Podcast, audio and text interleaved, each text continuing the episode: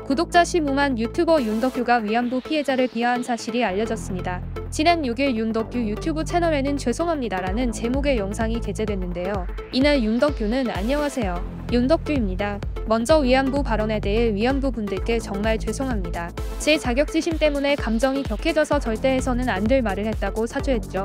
그는 다음부터는 절대 이런 일이 없도록 하고 이번 일로 인해 피해를 받으신 위안부 할머님들을 도울 수 있도록 기부를 하겠다고 밝혔습니다. 그러면서 평생 반성하면서 살겠다. 죄송하다라고 고개를 숙였죠. 윤덕규는 같은 게임을 플레이하는 유저를 향해 너희 할머니가 위안부 에이스라 그런 거겠지? 거엑스지아 크크라며 문제성 발언을 했고 윤덕규의 해당 발언은 즉시 논란이 됐습니다.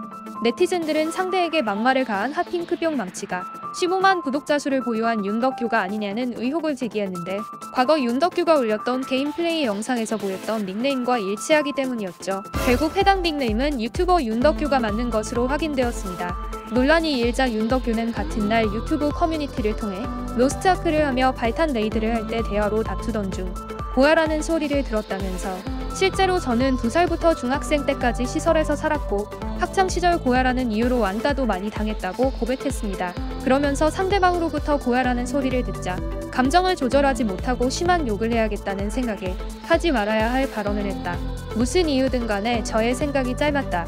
죄송하다고 사과했죠. 하지만 윤덕규의 사과는 회피식 변명이라는 비판이 쏟아져 나오고 있으며 현재 커뮤니티에 게재됐던 해당 사과문은 삭제되고 윤덕규의 유튜브 채널에 올라왔던 영상들도 모두 비공개 전환되었습니다.